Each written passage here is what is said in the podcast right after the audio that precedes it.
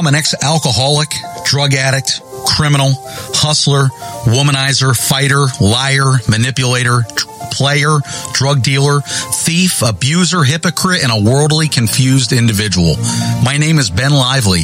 I'm not who I was before. I'm a born again child of the Most High God, anointed, chosen, set apart, and called to represent the gospel of Jesus Christ. I teach Christians the truth of God's word. I'm a mouthpiece for the Lord Jesus Christ.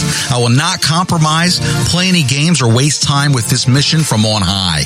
I know that in and of myself, I am nothing. I need God for every breath I take and every move I make. I have Christ living in me and I'm burning with the fire of the Holy Spirit. Therefore, I'm different now and forevermore. This earth is not my home. I know that and I declare it boldly. I'm strong in prayer, praying in power and in the Spirit. I will preach, teach, deliver, evangelize, prophesy, baptize, and build up groups of believers as God allows. He is working through me as I'm surrendered to His service as an instrument of righteousness. And if you know me or get to know me, you'll realize that I take no credit for this, but God gets all the glory. In Christ I live and to heaven I will rise.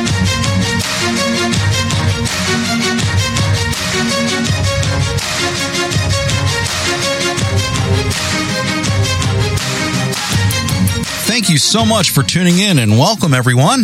Hope you're well. I'm your host, Ben Lively, and you're listening to Shaken Awake, episode number 18. I just wanted to thank you for tuning in wherever you are and whatever you're doing right this very moment. And listen, if you find any value in today's episode, please pass the news, pass the uh, podcast name and link to a friend, family member, or colleague that you feel would benefit from the show and become as blessed as you are through the words that the Lord shares through these messages. And don't disconnect early today. I'm announcing next week's episode at the end of this one, as I normally do. And it's going to be one of the most controversial uh, subjects in Christianity today. So don't miss the announcement. Uh, for now and today, I promise you another great show. But more than anything, my hope for you today and always is that you have an actual encounter with the Lord. He is always right there with you even if you think he's not. So let's get ready to invite him in with us right here and right now and allow him to speak directly to our hearts and and minds. So here goes. Here is today's topic. You don't go to church, you are the church. The point of today's episode that God's placed on my heart to speak with you on today stems from an awakening and a movement of the body of Christ to fall back into the roots of biblical doctrine, not of modern day uh, hearsay. Uh, so my hope is you have a better sense of expectations of Jesus as stated in scripture and not continue dwelling inside the box that you've been in most or all of your life any further. Of course, I'm only going to put a rock in your shoe. God has to do the rest with your obedience and willingness to uh, to seek Him and His truths. So most people know or have known, including myself, I, I, that have been blinded, and I believe it's a, a tool straight out of the toolbox of Satan to the fact that church was never meant to be the following. A place where you feel obligated to go, get dressed up, put on your fake smile, talk to people you don't know, appearing to be a 10 on a 1 to 10 scale sit in a pew, sing some prearranged songs, to then listen to some upcoming events and announcements, to then sit quietly without speaking a word to anyone while one person in the entire building is putting on a performance to the best of their God given talents and abilities, while everyone, including you, sits and has no input as your pastor, preacher, minister speaks on a prearranged sermon that takes very little directly from the Bible or more than a few verses and proceeds to give a pre-timed delivery of mostly his and sometimes her impression and or interpretation of the Bible and on the subject matter they're speaking of. Some tithing happens, some call to action, then perhaps song or benediction, then a farewell blessing before everyone puts back on their smiles and walks away. If this sounds like church to you, then you can easily say that my podcast is church as well. The only difference is you're not in a building called a church and you're listening on a device. So if this description bothers you, it should. My pastor once told us if the only time you worship, praise, and love on God is on Sundays, and He's not your God, He's your Sunday idol. That's a truthful analogy I will never forget in this lifetime. But it's true, no matter how you look at it. The place of worship was never meant to be inside a building. It was meant to be out in the mission field. And I'm going to back everything up, as I say, you as usual from your Bible. So that's not from my point of view, but rather God's. So the church is people. So what is the church according to the Bible? The very first mention of the word church in the whole Bible is in Matthew chapter 16. So in, in chapter 16, verse 15, Jesus brings his disciples outside Jerusalem and asks them who they think he is. And if you can remember the story, Peter responds by declaring, You are the Christ, the Son of the living God. In verse 16, Jesus tells Peter that he received this revelation from God. After such an important revelation, we might think the Lord would speak more about it. But instead, as soon as Jesus confirms this revelation, uh, he responds by declaring, Upon this rock I will build my church. The revelation of the church here is of such importance and significance to Christ that he couples it with the revelation of who he is. Therefore, we need to find out what is the church that Christ reveals to us here in Matthew? Let's look at the word church in the original language of the New Testament. The, the Greek word for church in this verse is ecclesia, which means outcalling or assembly of called out ones. So the church, the ecclesia, is the assembly of all people who've been called out of the world by God. The church isn't a physical building. It's a group of people. So who, who are the called out ones? The church, the ecclesia, is the assembly of people called out by God. But what makes a person one of these? Well, let's take a look at uh, 1 Corinthians chapter 1, verse 2. To the church of God, which is in Corinth, to those who have been sanctified in Christ Jesus, the called saints. So the to the church of God equals to those who have been sanctified in Christ Jesus. This firmly states that the church is a composition of the saints and that the saints are the elements of the church. The two shouldn't be considered separate uh, entities. Individually, we are the saints. Corporately, we are the church. So both both phrases refer to the same thing but have a different importance. The phrase the church of God tells us Paul's addressing the ecclesia, the assembly of called out people, and the phrase those who have been sanctified in Christ Jesus tells us something about those uh, called out people. So the people who comprise the church are not simply a group of people who believe the same doctrines or have the same ideas and preferences. They aren't even a group of people who have decided to meet together to worship God. No, the people who compose the church have been sanctified that is made holy. So, how then are they sanctified? The verse says they are sanctified in Christ Jesus. How wonderful! It's in Christ that we're made holy, and that is separated unto God, and thereby become elements of the church. So the church isn't comprised of people who've uh, attained some certain standard or uh, have, have fulfilled rule or regulation. The church is composed only of people who have received Jesus Christ through their faith in Him. So when we receive Christ as our Lord and Savior, we are reborn or born again with the eternal life of God. This life, which is just Christ Himself, is the sole condition for our membership in the church. There is no other way. The church isn't a club or an organization of uh, like minded individuals that we can join. It's not even a, a group of people who are knowledgeable about the Christian religion. The church is the assembly of all the people from all of time who have believed in Christ and received the life of God. Therefore, we must be born into the church through our regeneration. We are the church. You are the church. If you're used to hearing things like, where do you go to church? Or I went to this or that church on Sunday, you're not alone. But according to the Bible, all of us who've received Christ Jesus are the church. We're part of this magnificent central ecclesia that Christ values so highly.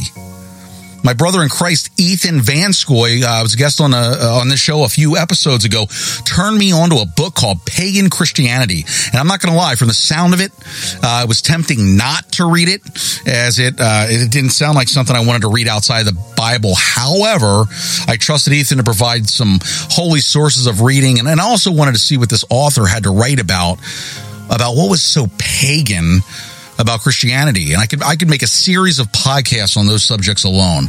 I'm still trying to process and regroup with all I learned. But in essence, the book goes over many of the things the, the body of Christ does today, the history of how it came to be and how very minuscule, minuscule or almost completely obsolete it is from the origins of time of Christ and those of the first first first church, meaning the origins all have pagan beginnings. And like many things in life, we just do it because we've always have and no one questions it. There's a real eye opener to be crystal clear. Everything from communion to the pews to the stage to the offering to the way churches, uh, the service is held to the way sermons are delivered. There's nothing wrong with serving the Lord in a building, but there's so much more to it that it needs to be addressed. What is the church? The church consists of God's people. It's the assembly of believers in Jesus Christ. The physical buildings facilitate or should facilitate the fellowship, the worship and ministry of God's people, but it's not the church. The early Christian church was persecuted. Christians did not congregate in a large physical building. You know, they met in secret in the homes of other Christians. I'm starting with the most important today as I've been blinded my whole life, as likely most of you have, unknowingly, and I'm sure with the best intentions. I'm here to break Satan's deceptions today and give those with eyes to see and ears to hear something to pay attention to and seek guidance from directly from his word. Remember, never take my word for anything. It's his word that counts and only his word that counts. So let's take a, look at what the word says about the true body of Christ. That's you and I. So first, first Corinthians 17 to 31 states, all of you together are Christ's body and each of you is a part of it. Here are some of the parts God has appointed for the church. First are apostles. Second are prophets. Third are teachers, then those who do miracles, those who have the gift of healing, those who can help others, those who have the gift of leadership, those who speak in unknown languages. Are we all apostles? Are we all prophets? Are we all teachers? Do we all have the power to do miracles? Do we all have the gift of healing? Do we all have the ability to speak in unknown languages? Do we all have the ability to interpret unknown languages? Of course not. So you should earnestly desire the most helpful gifts. So we each have gifts from the Holy Spirit to use as a functioning member of the body of Christ, which is the true church. Think about Paul's amazement in Galatians chapter 1, 6 through 7, it says, I marvel that you are turning away so soon from him who called you in the grace of Christ to a different gospel, which is not another, but there are some who trouble you and want to pervert the gospel of Christ. He rebukes, he rebukes not, not the pastors, but the members and tells them to reject even apostles or angels who teach a false gospel. What this means is that you and I are responsible to study the gospel and know it, not to rely solely on the speech of a man, unless that speech is directly quoted from the Bible, which is which alone is God's word. As an example, can you summarize the gospel in 60 seconds or less? Can you explain the relationship between faith and works? Can a Christian live in unrepentant sin? Why or why not? Why is it important for a Christian to affirm the doctrine of the Trinity? What role do good deeds, fellowship, and hospitality play in promoting a, a church's uh, gospel ministry? What's the difference between regret and repentance? You see, the answer to everything in this life and the next, and our instruction manual that has stood the test of time, sits between the first and the last page of your Bible, the living breath of God. It's not front stage in a, uh, a stage setting. How do I know? Well, for one, the Bible's told me so. Secondly, the Holy Spirit has shown me so. And thirdly, I've learned more about Jesus and truth in one pass through of the Bible than I had my entire life at Sunday school, church, Christian camps, or vacation Bible schools. Did they teach me anything incorrect? No. Absolutely not. And I encourage participation in each one of those for everyone. But what they failed to teach me or intentionally, or sorry, unintentionally kept out of their t- teachings was sermons about what was almost costing me an eternity in hell. So much was never taught. So much. 90% of what I now know came from the Bible, not the pulpit. By digging into God's word, God has spoken to me, not through another man, but from his own mouth. And so has his Holy Spirit. God, uh, guys, I'm not saying not to go to church and to, uh, to praise and worship God. In fact, go. But don't let the building be your church when Jesus has commanded that you be the church. So, what did Jesus say about the church? Well, Jesus is only recorded as talking about quote unquote church twice in Matthew 16, 18 and Matthew 18, 15 through 17. So, on the occasion, uh, the only occasion Jesus talked about his church, he was talking to Peter. And he said, And also I say to you that you are Peter, and on this rock I will build my church, and the gates of Hades will not overpower it. That's Matthew 16, 18. On the second occasion, Matthew 18, 15 through 17, Jesus uh, gave clear instructions about how we, his followers, should behave if we have a problem with someone else in the church community. So this is important, but it doesn't give us any guidance as to how we should organize our communities or community activities, right? Our church activities. So we can get a, a better understanding by looking at another uh, verse. Uh, so, for example, whoever does the will of my Father in heaven is my brother and sister and mother. It's Matthew 12, 50, and also Luke 8, 21. Jesus' church is a family whose members are dedicated to serving God. We are members of Jesus' family and church. But Jesus didn't leave any instructions as to how we should organize ourselves. Perhaps he did this so the members of his family in different places could develop ways of meeting that are appropriate to their own cultures and their own needs. Of course, Jesus wants us to do this carefully, prayerfully, and under the guidance of the Holy Spirit. But Jesus' family and church is defined not by particular organizational structures, but by our love for God and for each other, and by our obedience to his teachings. So perhaps another reason Jesus didn't leave us any instructions, you know, about how to organize ourselves is that he doesn't want us to organize ourselves. Perhaps he just wants us to be communities without formal organizations. Well, you know, like families. Jesus had a clear vision for his family and community in church. It's displayed in his prayer in the garden just before Jesus is arrested.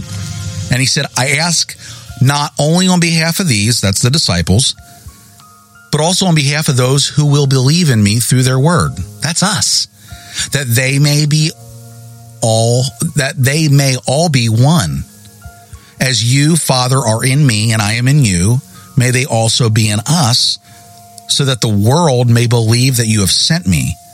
The glory that you've given me, I have given them, so that they may be one, as we are one. I am them and you and me, that they may be completely one, so that the world may know that you have sent me and have loved them even as you have loved me. That's John 17, 20 to 23.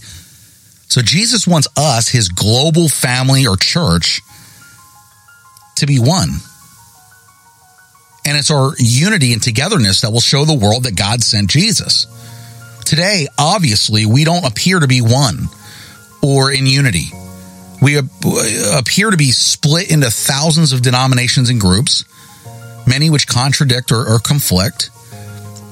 But members of Jesus' true community and true body of Christ, his church, are found inside every denomination and also outside any denomination. And we are one we are one with all our sisters and brothers who are members of Jesus' family, both those who are part of a denomination and those who are not part of a denomination. We are one. So, with all that said, and the fact that we are the church, what does God command us to do as the church? What does He command you and I to actually do? Isn't that what truly matters? Not attending a 90 minute show once a week. I'm not putting today's church down, which amounts to a service in a building. I'm, I'm telling you what the Bible instructs is the real church and what the real church is instructed to do. So here's what it says. Let's follow it now. First, we have a Christian duty to serve each other. The Bible says each one should use whatever gift he has received to serve others faithfully, administering God's grace in its various forms. That's 1 Peter 4:10. So it's in our service that all will see God's grace in action as we demonstrate our faith. Service is the embodiment of Christian love towards others. Secondly, we have a Christian duty to encourage one another. 1 Thessalonians 5:11. Therefore, encourage one another and build each other up. It's too easy in this world to become discouraged because of work, relationships, uh, finances. It's only through encouragement that people can rise up and overcome any obstacles that they may encounter if they believe in Jesus and the work of the Holy Spirit. So it's our Christian duty to help them believe, help them overcome, help them stay faithful in a discouraging world that's ruled by Satan. Has anyone looked outside lately? Has anyone read a newspaper or news feed or the news lately? This world is falling apart around us, just as Jesus and others warned us about in the Bible. And many quote unquote Christians are relying on this world, sugar coated with a 90 minute service in a box on Sundays, to help them navigate life and become the Christian that God has called them to be. We cannot and are told not to allow this to happen. I just read it straight from the Bible. God has commanded his church, you and I, to do that. It's no longer us that live, but Christ that lives in us. Thirdly, we have a Christian duty to help carry the burdens for others. Galatians 6 2 states, Carry each other's burdens, and in this way you will fulfill the law of Christ. Nobody should have to walk alone in the valley of being burdened. We need to walk with others and share in and lighten the heavy load that many carry on their shoulders. Jesus removed our greatest burden at the cross. Therefore, we, just as Jesus did, need to help out our brothers and sisters who are lost in the valley. Lastly, we have a Christian duty to pray for each other. James 5:16 says, "Therefore confess your sins to each other and pray for each other that, uh, so that you may be healed." The prayer of a righteous man is powerful and effective. So the heavy loads we carry just don't stay in the natural world, but also belong in the spiritual. We must pray for each other. Sometimes when we're tired and burdened and we just don't feel like praying. Therefore, we as Christians must intercede and plead for our brothers and sisters and pray on their behalf. Powerful and effective prayer will make all the difference. To whom much is given, much is required. This was another verse that had shaken me awake when I first heard it about two years ago for the first time in my life. Again, where was this preached my whole life or growing up in the church? To whom much is given, much will be required. It's Luke 12 48. If you have heard that wisdom, you know it means we are held responsible for what we have. So if we've been blessed with talents, wealth, knowledge, time, and the like, it's expected that we benefit others. This is being the church in the mission field of life. As Christians, we have a duty towards each other. It's not simply a choice, but it is required. Therefore, be encouraged that we're talking about this today and take your post as a soldier in God's army and serve God and others to the fullness and completeness of your duty. For if you don't take up your post and do your duty as God instructed, who will? Each one of us has the personal responsibility to, as Mark 1.15 states, repent and believe the good news, and then to glorify the Lord with good works. Ephesians 2.10, whoever has the Son has life. Whoever does not have the Son of God does not have life. 1 John 5:12 Those who choose to reject the truth of God are without excuse. Romans 1:20 we cannot avoid our personal responsibility to exercise faith in Christ. As the Bible clearly states that Jesus said, faith without works is dead. What do you think a lukewarm Christian has? Faith without works would be one. As, J- as Jesus pl- uh, stated, so plainly in Revelations 3 15 to 16. Because you are lukewarm, neither hot nor cold, I will spit you out of my mouth. How can one misinterpret or sugarcoat that? So you may be asking by now, what faith and actions am I required to do? My friends, what good is it for one of you to say that you have faith if your actions do not prove it? Can that faith save you? Suppose there are brothers or sisters who need clothes and don't have enough to eat. What good is there in your saying to them, God bless you, keep warm and eat well, if you don't give them necessity, the necessities of life? So it is with faith. If it is alone and includes no actions, then it is dead. But someone will say one person has faith and another has actions. My answer is show me how anyone can have faith without actions. I will show you my faith by my actions. Do you believe that there's only one God? Good. The demons also believe and tremble with fear. You fool. Do you want to be shown that faith without actions is dead?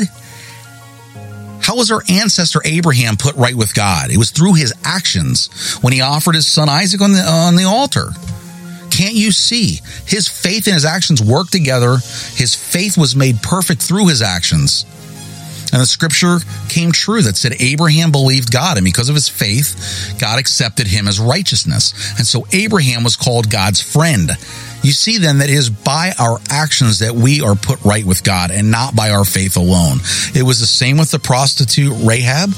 She was put right with God through her actions by welcoming the Israelite spies and helping them to escape by a different road. So then, as the body without the spirit is dead, also faith without actions is dead. That comes straight out of the Bible, guys. My final statement is this to be involved with other believers is vital to a fruitfully spiritual life with God. He backs us up when Jesus spoke about this in Matthew 18 20. He said, For where two or three are gathered in my name, I am there in the midst of them. More proof that gathering with believers is, is encouraged, but not necessarily limited to a physical building called a church as a check the box item off your spiritual life's to do list. God gives us our checklist of life. One of those is to be the church. Use your time, your gifts, your talents, and heart to give to others. If Jesus came to save the world, yet spent his entire 33 years of life being a servant, literally washing the feet of those that loved him, it leads me to my final question today. Whose feet are you washing today or, or tomorrow? So before we end today's show, I just want to thank you for tuning in. I hope you were touched by God through today's messages and, and, scripture. I'd like to ask you a favor. Only if you received any value out of today's show, would you tell at least one person that you know? Just call them, text them, email them, talk to them, tell them to give the show a listen. It may just help them in their walk with Christ as it has others. Also, I really need your support. If you could just give me a quick rating on the uh, the app or the or the site that you're on to listen to this podcast, it takes three seconds. I'd love that support. Allows the Holy Spirit and the Lord to reach even more lives through this uh, podcast. And if you'd like to get a hold of me, you can write me a note uh, on shakenawake.com forward slash contact. You can also email me directly at ben at shaken awake.com or call or text me directly for any reason at all. It's 407 493 3208.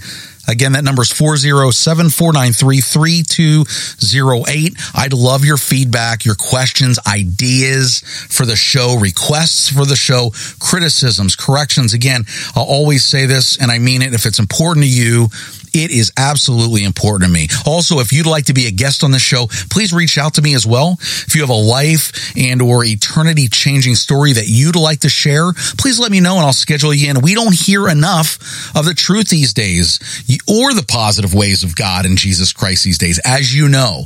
And this podcast with your help is going to change that up. So I'd love your help with this where you can. So next week, tune in next Sunday evening or whenever you're able, spread the word to a friend as we dive into one of the most controversial subjects in the Christian world today. Once saved, always saved, the false doctrine. Some Christians say once you're saved, you're always saved. Other Christians say that once saved, always saved is a lie straight out of hell. Who cares what they or I say? We're going to break down what the Bible states and how it stands on both doctrines, and we'll prove once and for all with God and the Holy Spirit's, uh, Spirit's guidance which is the false doctrine and which doctrine is of the Bible. So next week's episode is another powerful and do not miss episode. Thank you for joining. Until next week, take great care of yourself and each other, and God bless you all.